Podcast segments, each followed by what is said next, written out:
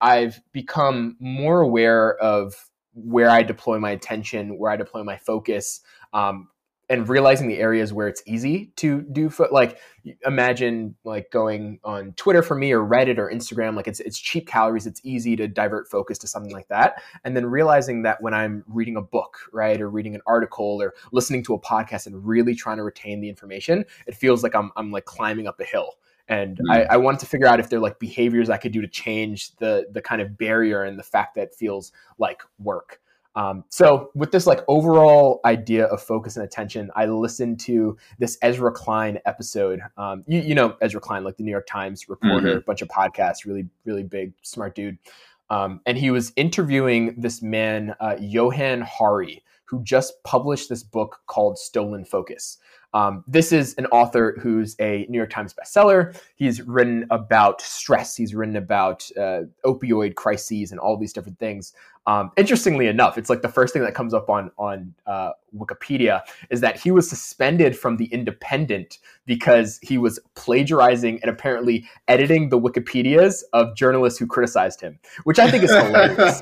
like if I ever become like a talking head or a celebrity, I would spend so much time on Wiki just making up shit about the people who talk negatively about me. So I, I love that. But um, they they had this conversation about a whole host of really interesting topics when it comes to focus. Um, and I, they're like questions I've thought about, questions I wanted to ask you about. But I thought before we get into that, I kind of wanted to give their framework for like what attention is and what are the different types of attention. Um, mm-hmm. Before we kind of get into some of the questions and like like uh, worries that they they rose. So how, how does that sound? Like I think I just want to explain some of the high level things, and then we could like dig a little deeper into it because I like love a lot of this stuff. This sounds good, man. I'm uh, I'm ready to turn my Gary V hat on. Attention is the primary asset. It's it's all that matters, really. So there the first line, right, is that they're defining attention as the ability to selectively attend to things in your environment. So the argument kind of is that there are four like levels to attention, right? Your first level is called spotlight.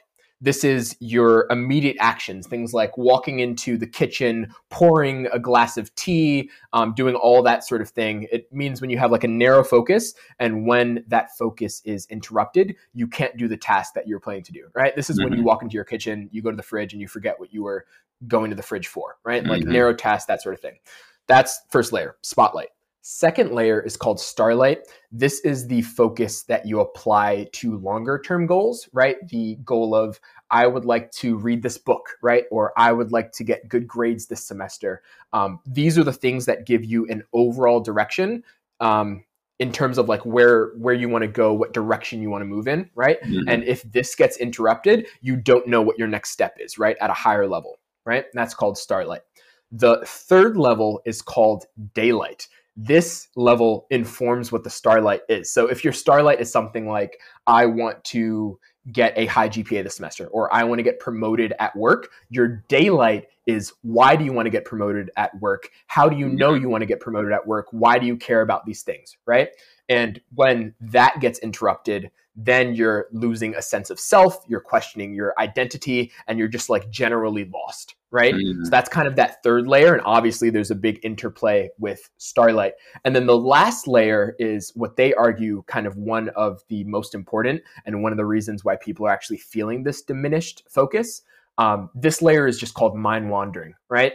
And mm-hmm. when you allow your mind to wander, this is when you're processing things in the past. This is when you're anticipating the future. This is when you're strengthening like associative connections and associative memory um, and coming up with new ideas, right?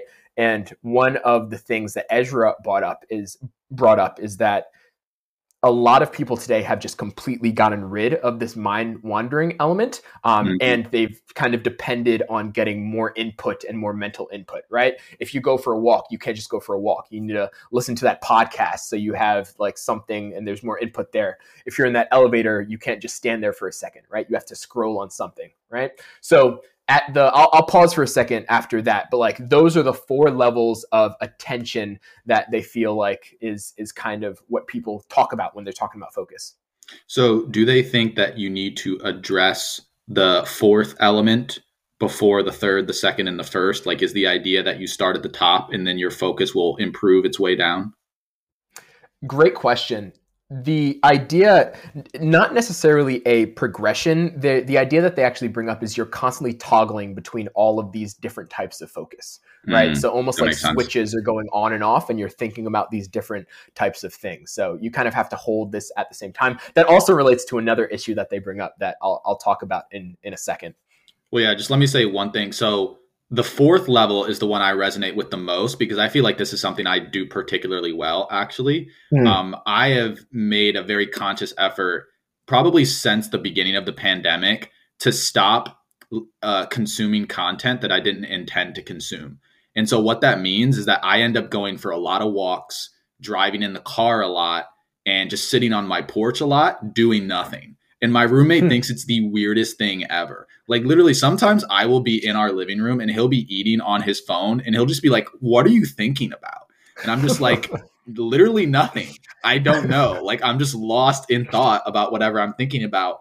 But it's been I think it's really great for me. And like, you know, knees over toes guy talks about this. He said that when he was really young, he had a job just painting um, houses and he would paint hmm. 10 to 12 hours a day. And he says he came up, came up with a lot of the insights for knees over toes during that period because he was literally spending 10 to 12 hours a day not consuming any content, just doing things. And I think hmm. like I have found so much clarity and I've made so many good decisions based on that time just doing nothing. So question there because that's something I actually very much struggle with because I always feel like my time has to be going into something else. So being able mm-hmm. to set time aside to to do that activity is difficult. Does does that feel like work? Like do you feel like you have to actively put yourself in a right environment and allow your your mind to wander or do you feel like this was even in the beginning when you started doing this did it feel like a natural tendency or natural impulse? it's definitely a natural impulse like right like keep in mind i'm an only child so i've lived mm. my entire life um, where I, you know, I read a lot as a child, but it's definitely never been weird to me to just be alone with my thoughts. So I think it does mm. come naturally to me for sure. And it definitely doesn't feel like work. Like I never feel like, because again, I'm not trying to do anything specific, right? Like I think Naval Ravikant says it best. He's like, when he meditates, he's not trying to do anything. He's just doing nothing for 60 seconds. And so sometimes mm. I want to think about things. Sometimes I want to listen to the way the water sounds. Sometimes I want to look at things, but I really mm. just let whatever happens happens. And so then it doesn't feel stressful or like work. That's that's beautiful. I have to learn. That's that's the next step for me personally, learning that sort of thing. Um, because they're kind of like they the, another thing that they mention are that they're these like two types of attention. So you have like these four classes we talked about already but they're two types. One is called um, bottom up attention right? Which mm-hmm. is when mm-hmm. you're reacting to something right? So a car passes you look towards that right? Or you hear thunder you you think about that and your your mind fleets. Um, that's the bottom up attention. And then that second type is the top down attention where you have to intentionally focus where your attention's going right? So like we're doing this podcast i'm focusing on you and i feel like what you're talking about this mind wandering is like because normally these two types of things are always at conflict but it sounds like when you allow your mind to wander one you allow yourself to kind of react to what's happening in front of you but you're also being intentional uh, about like what's going on in your head which i think is a really cool symbiosis of those two things. Yeah, I mean, w- someone worth uh, reading on this topic is one of uh, Tim Ferriss's best friends, Josh Waitzkin, and he talks mm. about in his book, The Art of Learning, how like the unconscious mind is just like 10, 100x more powerful than the conscious mind. And so, to a certain extent, the idea is that you know you come up with your best ideas when you're not actually trying to come up with them. Uh, mm. And um, he has a really interesting practice where he'll write down a question at night um, and he won't try to work on it or answer it, but then he'll journal on it the next thing in the morning. The idea is that his unconscious mind has been working on it the whole time, and then now he's ready mm. to go. And so I think you can make a lot of progress by leaning into this idea that like the non-conscious mind is a little bit smarter than you are. Hmm. That's interesting. That's interesting. I have to, yeah, I'm gonna look in. I'm gonna look into him. But back to this overall idea of focus that I found interesting. After they give this framework, they talk about all the real reasons that they believe kind of people are diminishing in terms of focus and and people's ability of focus is is kind of going down. Um, one is the idea that we talked about that like you suppress this mind wandering with actual mental input. Um, and then there's also this uh, this term that the first time I'm hearing about this this idea of like sleep crisis that we're in a sleep crisis that mm-hmm. we're sleeping 20% less than we did a century ago. People are walking around with like local sleep where parts of the brain are shut down and you're kind of like you're mm. you're, you're navigating as a zombie for for a lot of people.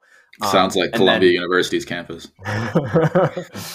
Yeah um, and then there are other things like the the the way we eat right? Like you have a lot sugary things that kind of give you this burst right and deplete and it's your body's not absorbing over time um, and this leads to some issues just overall brain limitations right that the fact is that we can only focus on one or two things at a time and a lot of people think that they're just able to have their focus in several different directions when really mm. you're just having this um this switch cost effect right yeah. where you're you're toggling between things and I think data shows that it takes around 23 minutes for you to get back to the level of intensity you were on on a task before switching. Um, mm-hmm. And because people are never getting that recovery time, you're just always in a brain depleted state, right?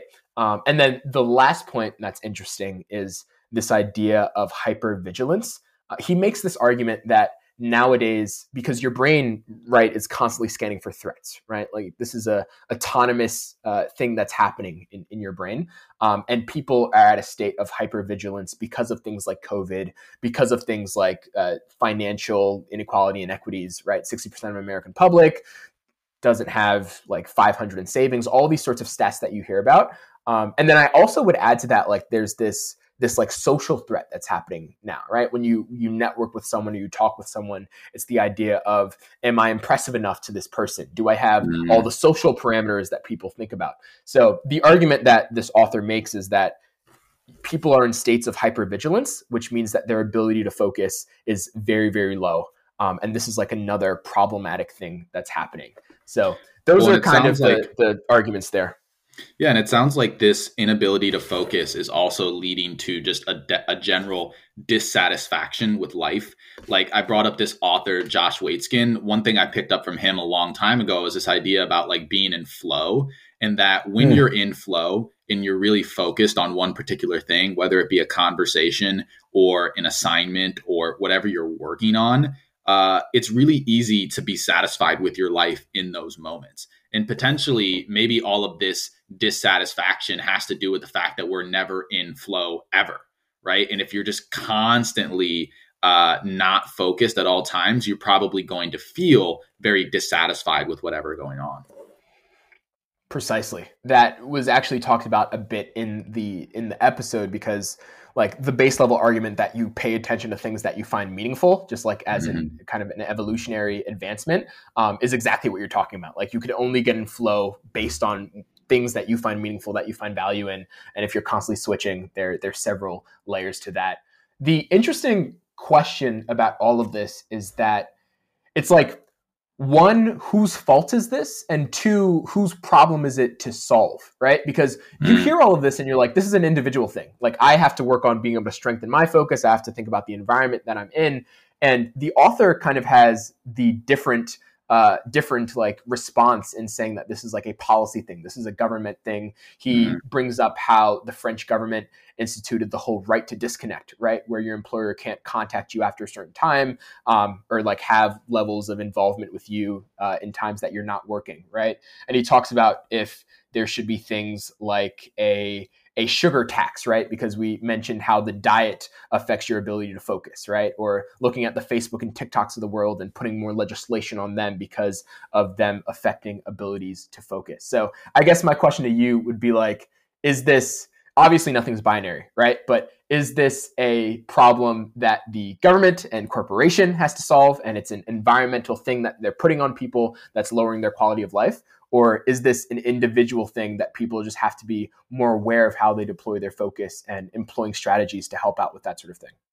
Yeah, I mean, uh, definitely individual. The reason I don't like the uh, regulatory route is because it leads to like mission creep, right? Like, and I think this is actually going to happen anyway. Like, I mean, people understand that social media is having uh, detrimental effects on their health, whether it be physical or mental. And so they're like, oh, let's regulate Facebook But I think the actual outcome of that is the government overreaches into the data that Facebook has and uses it for nefarious purposes, um, which mm. is hmm. related to actually my first topic.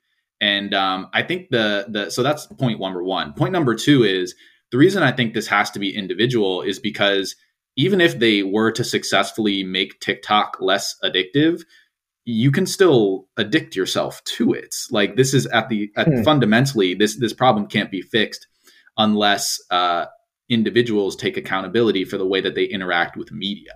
Um, one thing that I like that Naval Ravikant says is like, in an age of abundance, you have to decide to be an ascetic if you want to be uh, live a meaningful, sustained, focused life.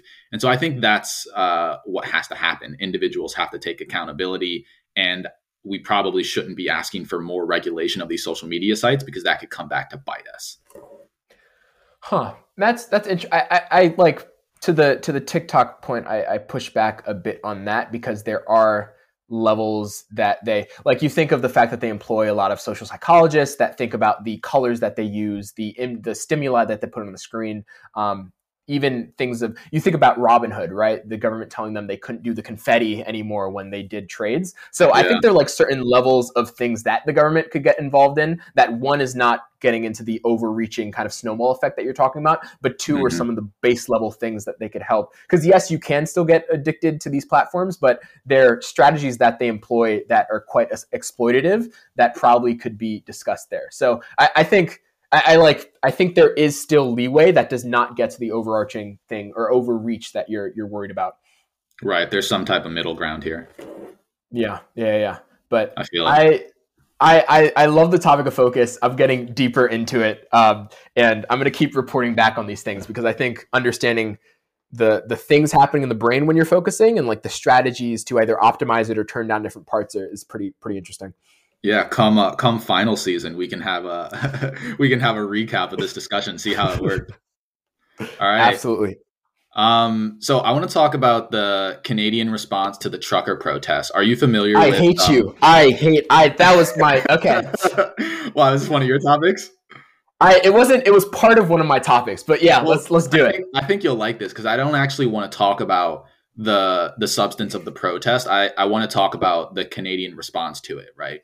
So um, the idea here is that they decide they, they basically used their Emergencies Act to tell mm-hmm. all financial service providers to freeze the accounts of the truckers and the truckers' families. So this is like banks, but also insurance companies and also crypto companies, which I think is a really interesting point. Um, and so uh, they, they decided to do this instead of what I think they should have done, which is they should have arrested the truckers and charged them with something, right? Which I think they eventually did do. Um, but the, the, the real point here is that if you're one of these truckers, you have now been basically officially unbanked. And I think it's important to recognize that these financial institutions that unbank these truckers are not going to rebank them in the future uh, if these truckers are deemed to have not committed crimes. And I think that's a really important point here. Like they decided to basically unbank these individuals without due process. And these types of like overwhelming actions uh, by governments like Canada is, in my opinion, going to push people towards crypto and specifically Bitcoin. Because once you've basically been removed from the financial system and you're not going to be allowed to go back, you need an alternative. And so can this, you?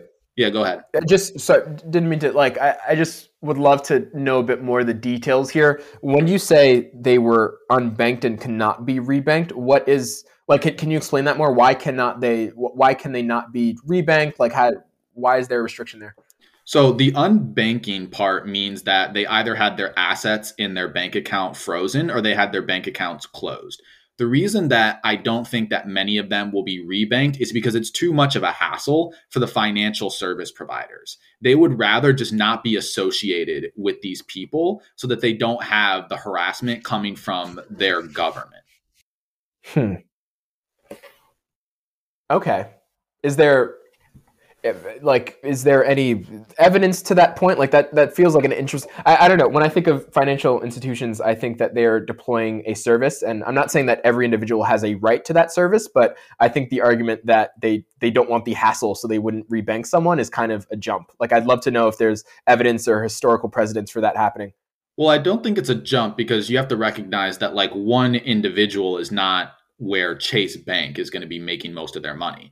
In all in all uh like like the chase banks of the world don't even make most of their money through like depository accounts right like interacting with like me and you so i do think that interacting with anyone that's on like a government bad list for the very little financial benefit that they're going to give from like allowing that person to have a depository account is enough of a blocker to say like hey we're just not going to serve you right hmm. and now that doesn't hmm. mean that this person can't get a bank account anywhere um, but it does mean that it's going to make their life very, very difficult to live in like the modern online payments economy. Of course, of course. Okay. And so I think the bigger point that I wanted to go to is like this um, this situation really uh, cemented in my mind for me the reason why I think a lot of people are going to start asking to be paid in Bitcoin right? Um, before this scenario, I never really understood why you would want to be paid in Bitcoin because it's like, why not just buy Bitcoin with the money that you have? Like, why yeah, even go yeah. through this process of getting paid in Bitcoin?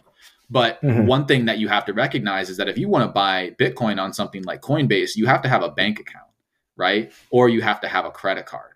And if you get removed from the financial system, and then you decide that you want to be able to like still buy things and Bitcoin is your only option, you still have to get it somehow. And now the only way that you can get it is by someone who already has it sending it to you in the form of mm-hmm. your employer or, um, you know, in getting donations. Like basically, if you get unbanked and you can't buy Bitcoin, now you have to earn it. And so I think yeah. this was a really good example of what the ultimate use case is for Bitcoin. It's not just about number go up technology. It's really about people who are unbanked being able to be banked without anyone's permission. No, I I agree wholeheartedly. Um, I think that makes a lot of sense. It also when I when I first heard about this, all, not only the fact that the individuals in the protest were being unbanked, but the fact that um, listening to the All In Pod and David Sacks was talking about this, and he said that people. Oh, he had he had give, a great he had a great take on this. yeah, yeah, but he was talking about how people who give twenty five dollars or more as a donation to any of the protesters are also being targeted, right? Whether it's being frozen, unbanked, and etc. Um, I think it's very the idea of being dropped out of the circle of banking services is very frightening. And it reminds me of what happened with uh, the OnlyFans, right? When MasterCard and Visa were like, we're just not going to process these, these credit card transactions. Like, we will not let, allow you to pay for this. And I think very similarly there, when people were like, crypto works for this sort of use case, um, taking power away from these financial institutions, I think is what we're going to start seeing in, in the coming coming years. Yeah, and there's a great thread on uh, Twitter. There's a guy uh, he calls himself Punk six five two nine, and that's mm. because he owns CryptoPunk six five two nine, so he's pseudonymous. Um, yeah. He had a great thread on this where he basically said um, you can't have any constitutional rights without the right to transact because the exercise of all rights costs money. So, for instance, if you want to exercise your right to freedom of speech, let's say like online, um, you need to be able to pay for a device and an internet connection, right? Mm. If you want to be able mm. to go to Washington, D.C. to like hold a rally, you need to be able to pay for your transportation to get there. Um, for the right of assembly, you need to be able to pay to be able to apply to get yeah. permits to assemble, yeah. et cetera, et cetera. And so basically, he's saying, like, if you unbank someone and you make it very, very difficult for them to engage in any type of financial transaction, then you are essentially limiting all of their rights that we are guaranteed. Yeah, yeah. No, I, w- I want to read that full thread, and that makes a lot of sense. Can you talk more about when you, because I, I, like saw it in passing that they started targeting like their Bitcoin wallets or whatever. Can you talk about like what that actually meant? Like they found the yeah. wallets of each individual protester, or what? What was the? What was so my there? understanding is so you have to so are you familiar with the the concept of like a custodial versus a non-custodial wallet? Not really. Okay, so this is an important thing to recognize. So when you sign up for a Coinbase account and you buy Bitcoin, uh, you don't actually have any Bitcoin. You basically have a promise from Coinbase that they will give you the Bitcoin if you want to take it off of Coinbase. So what that is is that's a custodial wallet. Your Bitcoin is essentially on Coinbase. What happens is, um, so if you have a non-custodial wallet, that means that you hold the private keys. Only you can control that Bitcoin. And in order to get your Bitcoin from one place to another, you have to send it from Coinbase to the non-custodial wallet. So mm-hmm. when the hmm. Canadian government went and told crypto companies to freeze accounts, that's like the, that's like the US going to Coinbase and saying don't let Justin take his Bitcoin off of the platform. Ah, I see. Right? I see. So this is yeah. why a lot of Bitcoiners are like get your get your Bitcoin off of exchanges, not your keys, not your coin. This mm. actually goes deeper though because there's a whole other segment of Bitcoiners that say um, non KYC Bitcoin, right? Because in theory, um, when I take my Bitcoin off of Coinbase and send it to my non custodial wallet, Coinbase knows what that wallet address is, right? Because they had mm-hmm. to send it there.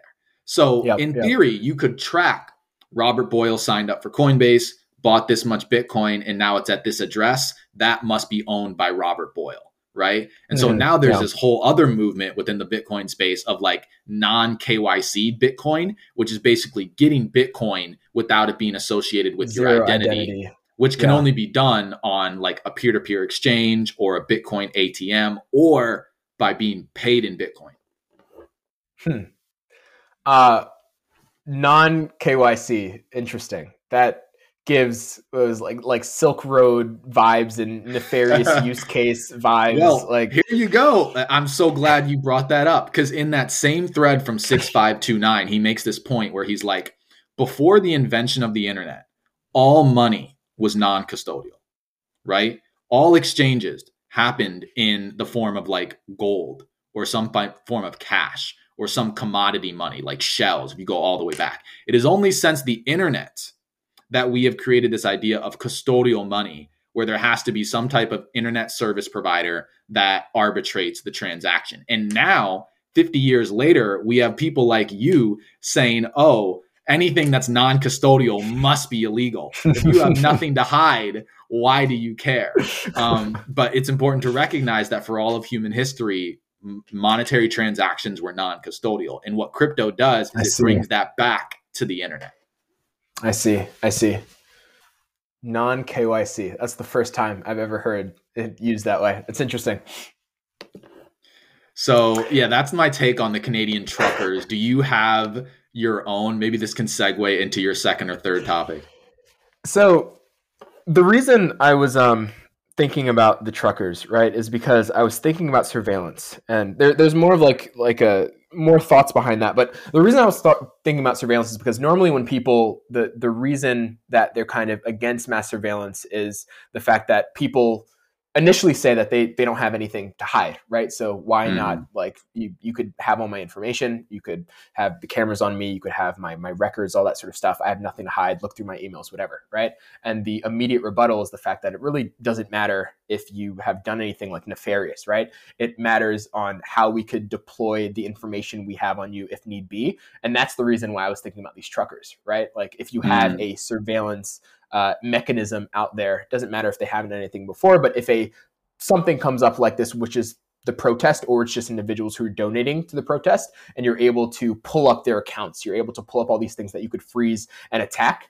Um, there, there's like a there's danger in that when you think of surveillance states. So that was the reason I was thinking about the truckers. But the the the larger kind of question here was about the event that happened last Sunday, um, I believe that kind of left me like very angry, very depressed. Like there were a lot of visceral reactions that came out of this, right? And this was the the murder of Christina Yuna Lee um, that happened in uh, Lower Manhattan, right? This is her walking back to her apartment, um, an assailant following her into her apartment, murdering her, um, and this kind of just goes on the long list or the uptake in hate crimes that you've seen following the onset of the pandemic. Um, this was an, a woman of Asian descent. Um, in in this attack. Really gruesome, really just horrible attack, and it it really made me think about like reactionary versus preventative policing and the systems that could be enacted to help avoid these sorts of things. Because the the like one reaction you see immediately when this sort of thing happens is we just need let's let's 20x the the the amount of police in a certain place increase the police per capita and we'll see a prevention of these sorts of things or like a better detailing dealing with these sorts of things.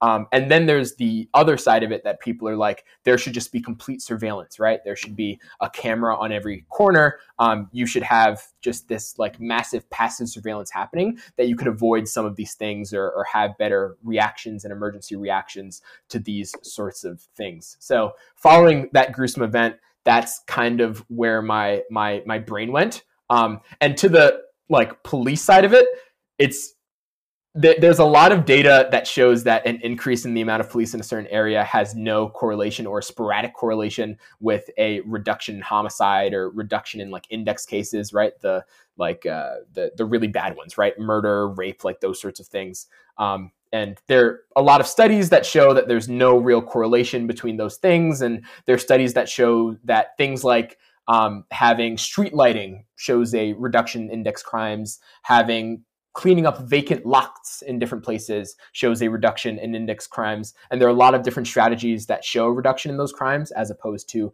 policing and amounts of police. Um, so when people have the reaction that's like, we just have to pump up the amount of police we have, there's not a lot of data to show for that. So that's to the first point. And then to the second point is more about like these surveillance states and if there are ways to deploy the surveillance state so that like it makes a lot of sense in reducing these crimes um, or if you're infringing on people's rights. So like apologies these are kind of just a, like ideas that were popping up in reaction to this event um, but i'm curious when events like this happen where your mind goes and then just generally how you feel about the different models of policing and crime prevention.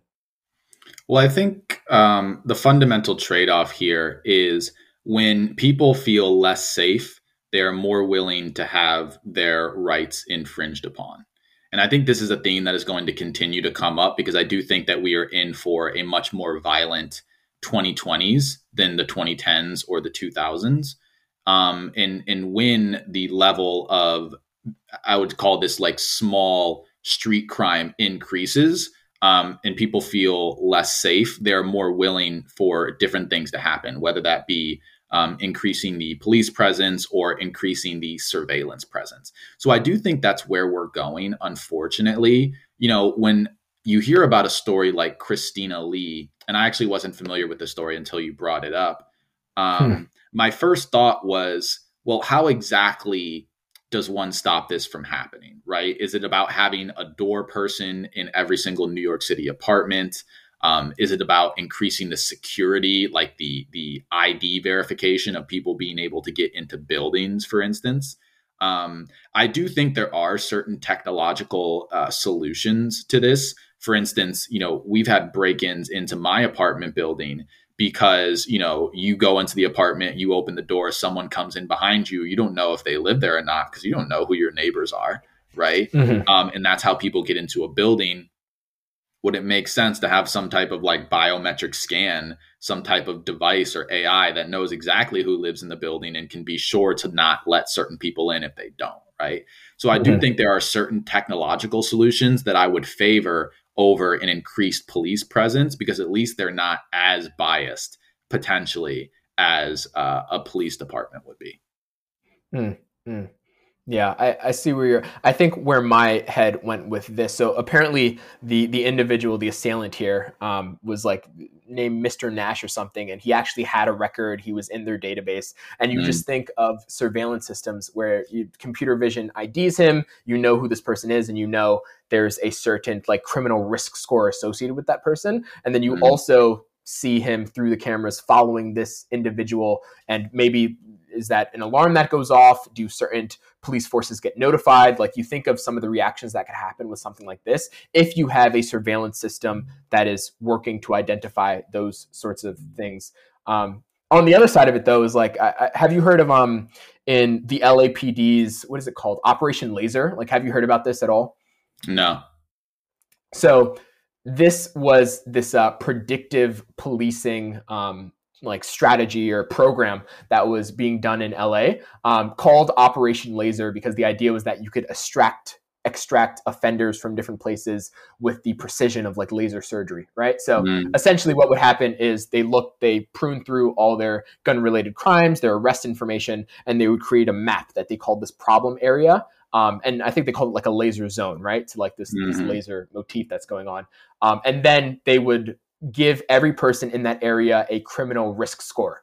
And this was something based off of their arrest records, gang affiliation, field interviews. They would put all this information into a, a some sort of um, data model that would give each individual score. Um, and this would involve in like higher policing in that problem area and just extracting as much data as possible from this like low level surveillance that was happening. And the reason right. that this was like a news story is because two things. One, there was like massive uh, like a, a massive um, social justice movement against it right because mm-hmm. they were seeing how the system was only being employed in black and brown neighborhoods and actually leading to an uptick in people getting harassed just on the street with field interviews um, and a lot of like petty low level crimes and then mm-hmm. also um, Nipsey Hussle like in Crenshaw his his uh it was like the shop he had was ID'd as a point of interest in this like laser zone that they were talking about. And he wow. would do interviews where he's like, every time someone leaves my store, they're getting interviewed by a police officer, right?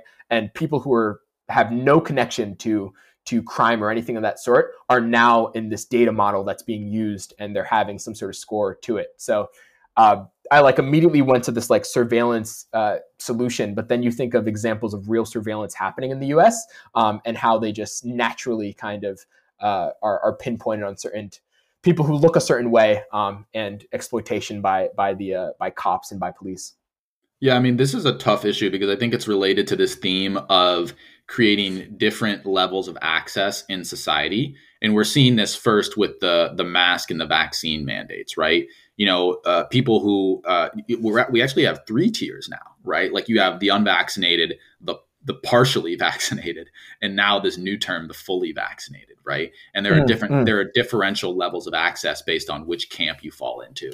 And so I agree that this idea of like a a a, a not a fraud risk score. That's something that Plaid does, uh, but a uh, a crime risk score is very very scary because there are certain people who are going to be looped into something that they had no part of just exactly. because they were in a, in the wrong place at the wrong time.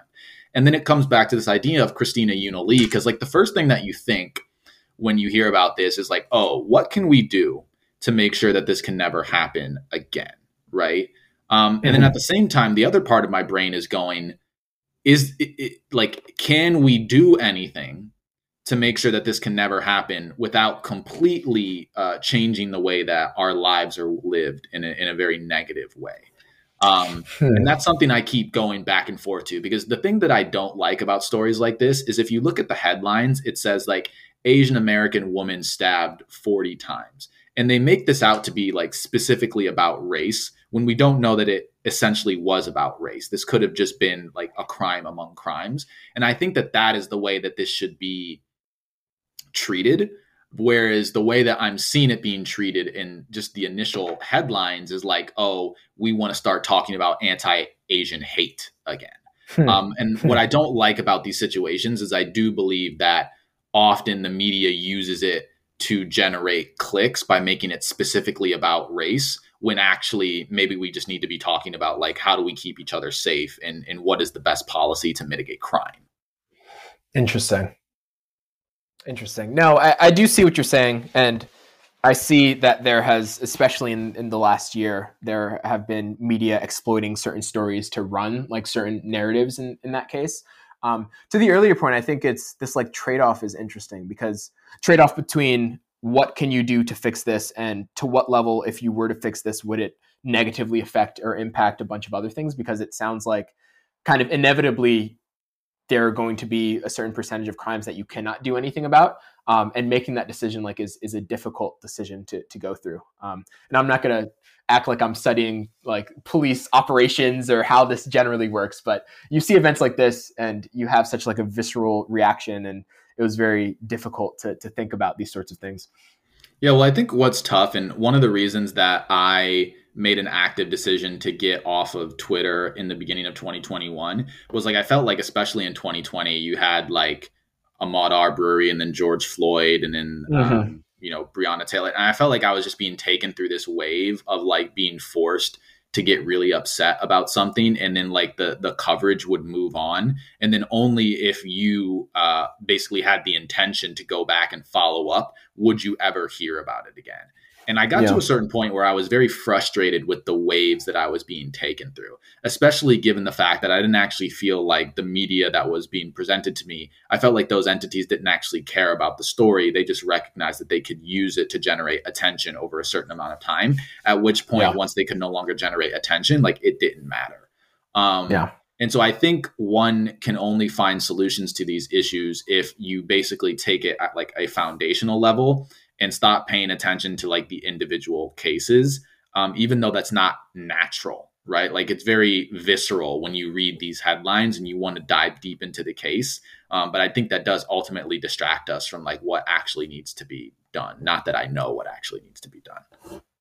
I agree, but that then also makes you dependent on data reporting and the all the ways in which you could try to find the big p- picture and find like patterns in terms of actions and then you're questioning the quality of data you're questioning the source of data um, there are like a bunch of other things that it goes down that that the, the like takeaway here is that it's very difficult and there is no like yeah. one direction to go through um, yeah but yeah it, it also made me like my last my last thing that i was thinking about here is about like decentralized surveillance like you think of the ways yeah. in which uh, people have recorded things, put it online, and that's the only way we know about things. And then it gets attention, and you could actually see justice being served. Um, you think about oh, what's the the company like Citizen. Um, oh, Citizen has like weird, but Citizen, I believe, was also employing people to go to like hotspots and record it themselves. So you could be employed by Citizen for like 20 an hour, 25 an hour or something. You get a notification, yo, go to this place and start recording it. Um, mm. And it's like an interesting question about like, is is decentralized surveillance a path to go under? Does that make it better because there's no third party that could kind of run their have have an agenda with how they're doing surveillance and censor certain things or not? And is that even decentralized? Things? Is it even decentralized? Yeah, ex- exactly, right. exactly. Like this actually, uh, I was in my mind. I was thinking like, how the fuck am I going to transition into the next topic? But you, I have found a way through this decentralization versus centralization. Beautiful. So, um, I think the I think the political axis in the United States is going to change over the next few years. It's, it's no longer going to be left versus right, but it's actually going to be um, what Balaji would call crypto tribalism, right? So let me let me set up a few um, parallels for you. Um, being very deep into the crypto space, one thing I've started to see is that people who are Bitcoin maximalists tend to lean right, um, whereas people who are ETH heads tend to lean left, right? Uh, people who tend to care about the environment and climate change, uh, they tend to be on the left. Uh, people who care less tend to be on the right. Um, you can you can parallel that with um, the the consensus mechanisms, right? Proof of work, Bitcoin tends to be right, more energy intensive. Proof of stake, Ethereum, less energy intensive, I more see. on the left. Sure. The final one, and we brought this up earlier, uh, KYC versus non KYC. People who really, really care about this non KYC tend to be Bitcoiners. People who care more about Ethereum uh, tend not to really care where you get your Ethereum if you buy it on a centralized exchange, etc. And so I think the new political axis is not going to be left or right, but it's going to be centralized versus decentralized, right? Um, proof of stake versus proof of work, Bitcoin versus Ethereum. And um, what this assumes, obviously, is that eventually crypto will get to a point where it is not only accepted, but it is obvious that everyone has to use it. And the tribalism that already exists within crypto is going to spread to everyone. And while there are parallels between the left and right, you're going to see people switching sides, right? It's not going to be the traditional left right that we know from the 2000s up to the 2020s. It's going to be a new kind of um, a new kind of war, but it will be one of decentralization versus centralization. And by the way, last point I'll make on this the centralized camp will support the US government while the decentralized camp will not. And I think that's going to be the biggest tension point. The centralized camp being is this the Bitcoin camp? Which the centralized no, camp so which camp? The Bitcoin the Bitcoin camp would be the decentralized camp. But another another another comp maybe if you think about um, the traditional, if you think about the extremes of the left and the right, right? So like mm-hmm. like the mm-hmm. uh, the socialists on the left, and then like the nationalist Trumpers on the right. mm-hmm. even though they even though they fundamentally disagree, they actually have a core agreement, which is that they think the United States uh, should be in charge. Right? They just disagree about what the United States should be doing. But fundamentally, yeah. they believe that the state should be controlling everything and that the state should be doing something specific. Whereas on the decentralized camp, where you have like a lot of the Bitcoiners and a lot of the international community specifically, so non-Americans think that the Amer- that America shouldn't have all of the power that it does currently have. And so that's kind of like the new uh, political divide. I see. I see it's funny too because this transition doesn't like solve any issues. Like there, you have the same polarization of the sides. Like there's there's no work being done. I'm just thinking about that. I, I do agree with your I'll observation on yeah. that. Like uh, I think even that idea, like no work being done, what it assumes is that you have a a static um, world order, and that the United States is going to be working to like solve problems right? And I think this is like the fundamental assumption that all Americans make, which is that, oh, if only the right people were in power, then things could be a certain way, right? Um, and the reason that I think that is a fundamentally bad perspective to have at this moment is because we are we are living through a transition where the United States is losing and no longer even has a lot of the powers that we assume that it has um, hmm. and the international community in particular is is gaining in power. And so I think this new framework will actually be a recognition of what the the new world order will look like. And I do think that the decentralized camp um, is going to fundamentally be right because, as we've talked about before, I do think that the U.S. is a declining power. Yeah, yeah. Hmm. I have to I have to process that a bit, and I, I understand what you're saying. I also like I, I, agree with your observation of Bitcoin and the camp that follows there. I'm thinking of the the writers and the people that I've seen on the Ethereum side and seeing if, if it is true that they kind of relate to this this party that you're you're talking about. Because I mean, sure, you have like the, the proof of work, proof of stake, um, and energy consumption, but other than that, I don't know how many more observe like how many more characteristics of the kind of more on the left resemble the the ETH community. It's not perfect uh, and it's also based on a lot of like my own observations from people I know, right? So, mm, for instance, mm. uh, like I told you, I'm on kind of like Plaid's working group. Um, and mm there are two Slack channels at Plaid. One is called Bitcoin Maximalist, one is called Web3, right? and based on, you know, I, I have grown a little bit um, skeptical of Web3 over like the past six months for reason that's that that that we've spoken about. Um, and I and I just find that I tend to see more people who have more liberal politics um, attracted to the ETH camp specifically because Bitcoin maximalists tend to be incredibly toxic. Uh, and I think this is hmm. related to a lot of their views that tend to lean conservative. I think in this moment in the United States, like we're, we're all looking for signals to find out which bucket people are in.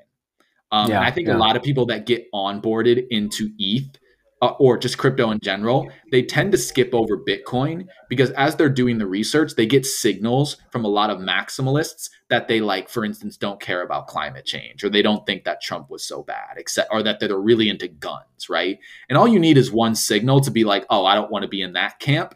And so mm-hmm. as people get onboarded into crypto, they're either going to start with BTC and then do everything else, or they're going to skip it and go straight to ETH. And I do think that the oh, traditional political divide is having a lot of impact over how people get onboarded into crypto. I see. I see. That that makes a lot of sense. And it's also like interesting but also very true that you're affected by like the the community in which you join is based more on the the the actors in that community and the noise in that community um, mm-hmm. as opposed to the actual value of like what is like reading a white paper and understanding the the, the technical basis so well shit, I, man, people people aren't doing the homework and this isn't even about yeah. crypto like I mean, if you just think about traditional politics, like so many of the uh, values that are looped into being a liberal or, or, a conservative are not consistent with each other, right? Mm-hmm, mm-hmm. Fundamentally, you know, we're all just kind of downloading our opinions from the media that we consume. Yeah. Yeah. Huh. That's uh, I, I also have the perfect transition, but this is this is an interesting topic. Um, it also have you have you been tuned into um ETH Denver by any chance? Like the the yes, conference and the action going go. there.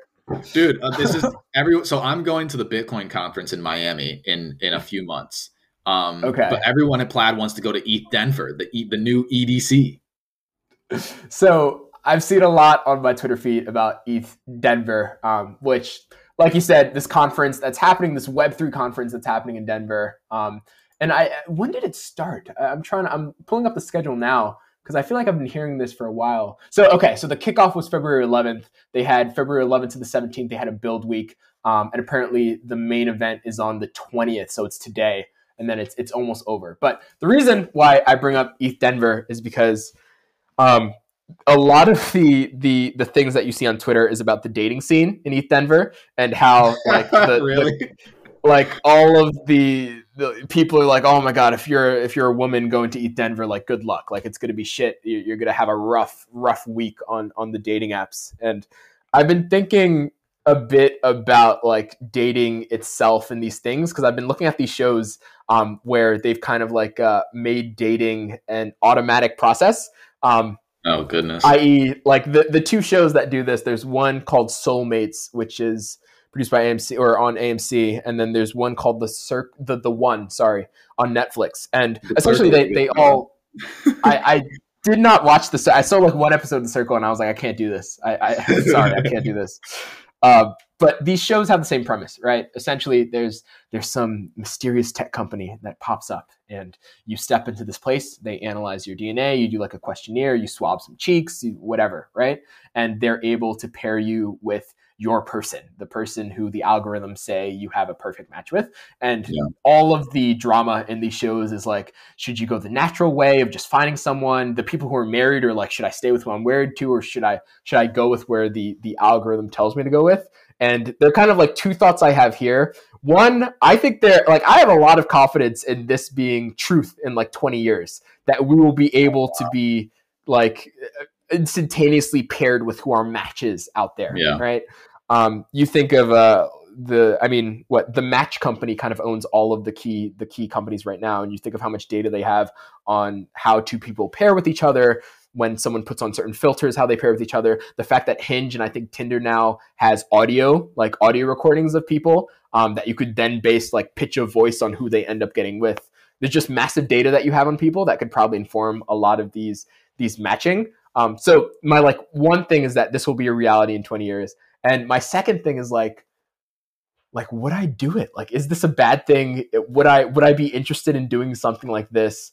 Um, is there is simply the belief that there is a true person out there for me enough to like immediately want to choose that option versus mm. going the normal like dating pathways so i'm this is obviously my my lighthearted topic for the day but i'm curious like your thoughts on this sort of thing. Would you ever trust an algorithm to match you with someone? Do you ever think this will become a, a real thing? Uh, I definitely think this uh, will become a real thing, similar to the way that online dating has become a real thing when people thought that was weird 15 years ago. I do think, though, that this won't lead to uh, successful relationships um, because I think that uh, being in a, a, successful relationship is less about uh, being compatible and it's more about are you willing to put in work with this person to develop a relationship over time which i think uh, you can actually do with like most people right? Obviously um, there are certain people that you're going to be incompatible with um, but that's something that you can determine uh, within 10 minutes. You know you don't mm-hmm. need an app to help tell you that. Um, and i think the, from the pool of everyone else that you are compatible with if you are willing to put in the effort and that person is willing to put in the effort and you believe that having like a uh, single monogamous relationship is something that's worth doing um, that's what's really going to matter. And um, I, I, don't think being more or less compatible with someone so long as you're within like let's say like a, a, a good range is actually sure. going to be the deciding factor interesting because i i view this as solving the discovery portion of it. Like yeah. I view this as being able to. Ma- I feel also that if someone were to get a recommendation that their biology tells them they're matched with this person, then they will have more buy-in, right, to growing right. that, that relationship harder. and being well to, to being willing to develop that sort of thing.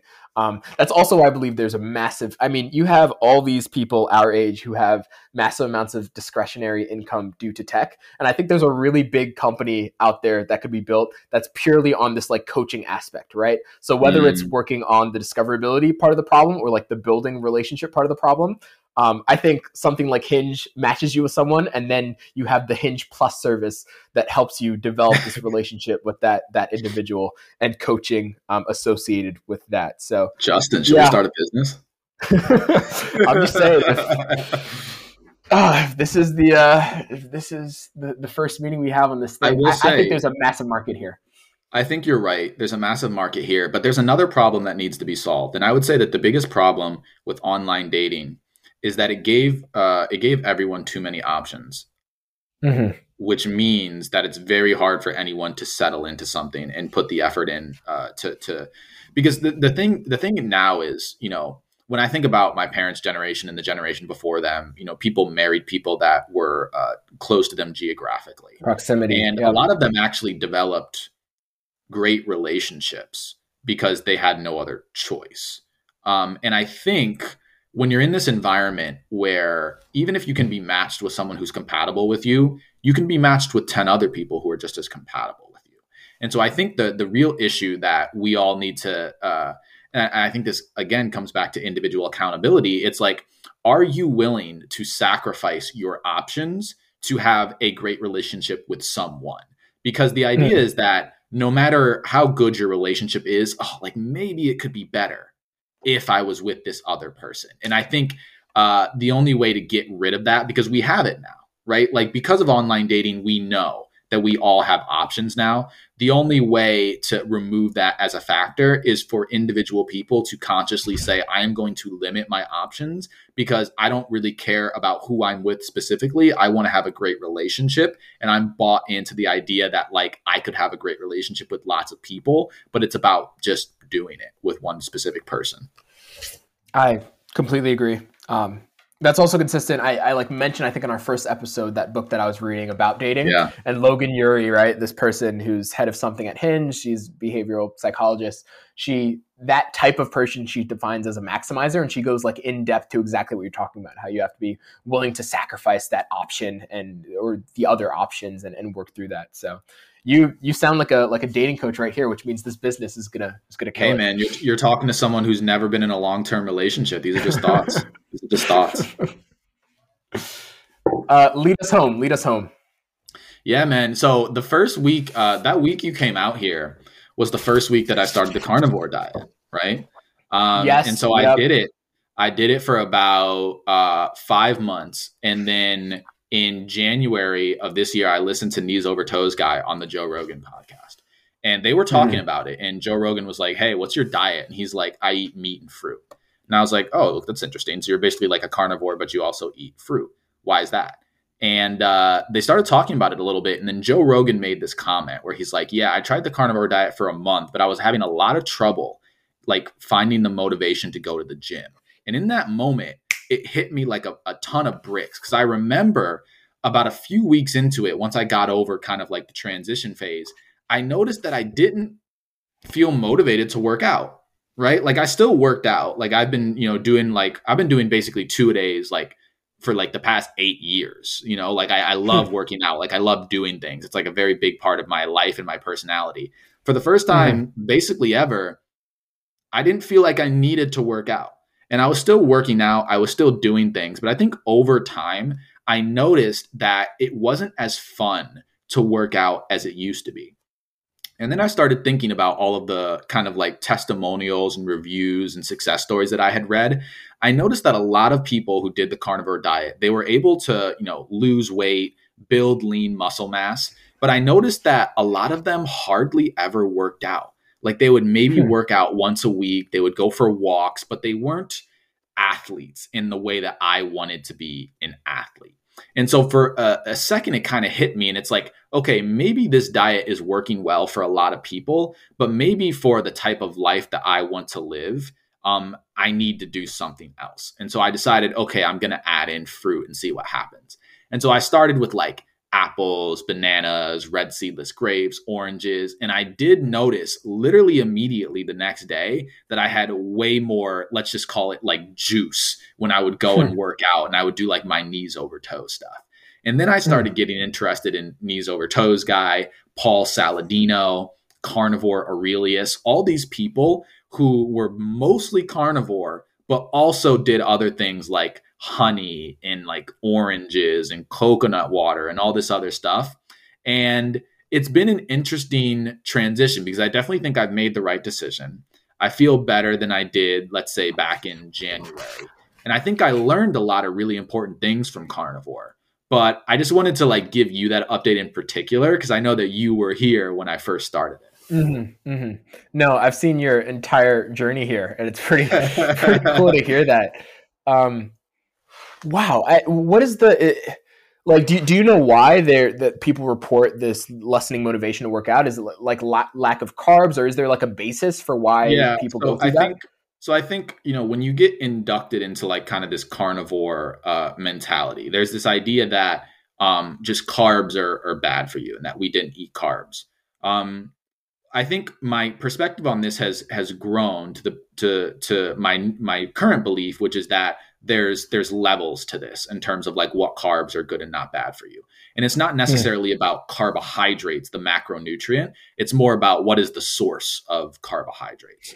And mm-hmm. um, one thing that knees over toes guy said that i really resonate with is he only eats one food one ingredient foods right? So you think about that one ingredient foods. Any food like an orange there's only one ingredient. It's an orange right? A steak has one ingredient. It's steak all of these are things that are quote unquote natural things that you have to cook things that you couldn't get um, in a in a in a traditional grocery store and so i think mm-hmm. the perspective that i've developed is that the the things that we want to avoid are you know the highly processed foods all these things say, with yeah. oils um, and i think yeah. a lot of people who find benefit with the carnivore diet what they're benefiting from is the increased levels of like protein and fat but also the elimination of all of these seed oils and processed foods. Processed that, synthetic. Yep. Yeah. And, and if you go through a transition like that and your health dramatic, dramatically improves because of it, you may be convinced that like, oh, I, I, I just need to eat meat. Right. And I think you actually can, you can survive and do quite well on meat. But for the life that I wanted, I wanted to have more energy, more vitality. I thought adding in other natural sources of carbs like honey, and fruit in particular really gave me like that little edge that I wanted. Mm, You're just you're just bulk scooping honey. How are you ingesting Dude, all this honey? I uh I put it on my steak as a topping. That's so gross. That no, is so disgusting. If you try it, oh it will change God. your life. So I go to the farmers market in Oakland every mm-hmm. Saturday mm-hmm. and I get raw, fresh honey and then I put it on my meat and it's it's literally the greatest thing you ever, you'll ever try. I will never speak to you again. this is it. This is when you come out here, I will make you one. oh my gosh. I this is not directly related, but the the one thing I have been very happy about in the last 24 hours is that there are a bunch of these delivery companies out in New York now, right? Mm-hmm. There's Jokr, Getir, Buyk, all these things that are competing, and the seamless? way that they're they yeah, Seamless is still out here. Um, okay. I, I don't think I've ever used Seamless though, but the way that they these grocery delivery companies are competing is that they're having these ridiculous promos. So I this morning I ordered groceries. Um, I got let's see, I got a carton of eggs, I got breakfast sausages, I got a bunch of Chobani yogurts, I got all these these different things, right? Maybe 20, 25 items total, right? Mm. I paid $11. Like the promotions are ridiculous. These are high quality foods that I'm paying like yeah. a dollar for, and it's just my, my entire apartment have has been doing this. We've probably like made in what we've been able yeah. to get probably like hundreds of dollars by now. So oh now God. that I have like these groceries here, and now that you're telling me how to fix my diet, I think I'm gonna employ a lot of these things. But I will never. I promise you, I will never have honey on my steak. I promise you. Don't knock it till you try it. All right, let's let's end on this. Have you watched the Kanye doc? No, I was supposed to watch it last night with a group of oh people, but I haven't I haven't watched it yet. Don't spoil anything for me, please. I, I want to watch it for the first time and be I'll here, I'll spoil it in this way. It um I we saw a, a, version of Kanye that I'm so glad to know now exists. I think that after Kanye's mother died, he became a, a particularly different person. The the Kanye 100%. that I saw in this documentary had the same confidence, ego, talent, passion, but he was just so much more calm, level headed. He seemed happy. He seemed very happy go lucky. And I'll, I'll spoil this part. Like his mother is in the first episode of the doc, and just listening to her speak the way she speaks, she speaks with this like warm voice, this smile, hmm. like the love that she had for Kanye, it it oozes out of hmm. her. Like watching their relationship, like it's the relationship you wish you had with your own mother, you know? Um and it was just so good to see that. And I think eh, I understand so much more deeply now um why Kanye is the way he is uh because of that first episode. So I'm just so glad that this doc exists. That's beautiful. Um, I I mean, you know that I'm a huge Kanye fan, so I I've like a lot of anticipation about this doc. I have to just set aside the time and, and get through it. But dude, it'll make you re-fall in love with the college dropout. like there's there are scenes where he's like working on like Jesus Walks and like uh, Family Business. Like oh, it, there's there's a lot of great stuff. And this is for the family that can't be with us. And this is for my cousin locked down on the answers in us. This is why I spit it in my song so sweet like a photo where your granny's picture now that you're gone and hit us. Super hard on Thanksgiving and Christmas, this can't be right. Yeah, you heard the track I did, man, this can't be like. Somebody please say grace so I can save face and have a reason to cover my face. I even made you a plate. Soul food, know how granny do it. Monkey bread on the side, know how the family do it. When I brought her, why the car had to look all through it. As kids, we used to laugh. Who knew that life would move this fast? Who knew I have to look at you through a glass and look? You tell me you ain't did it, then you ain't did it. And if you then that's family business.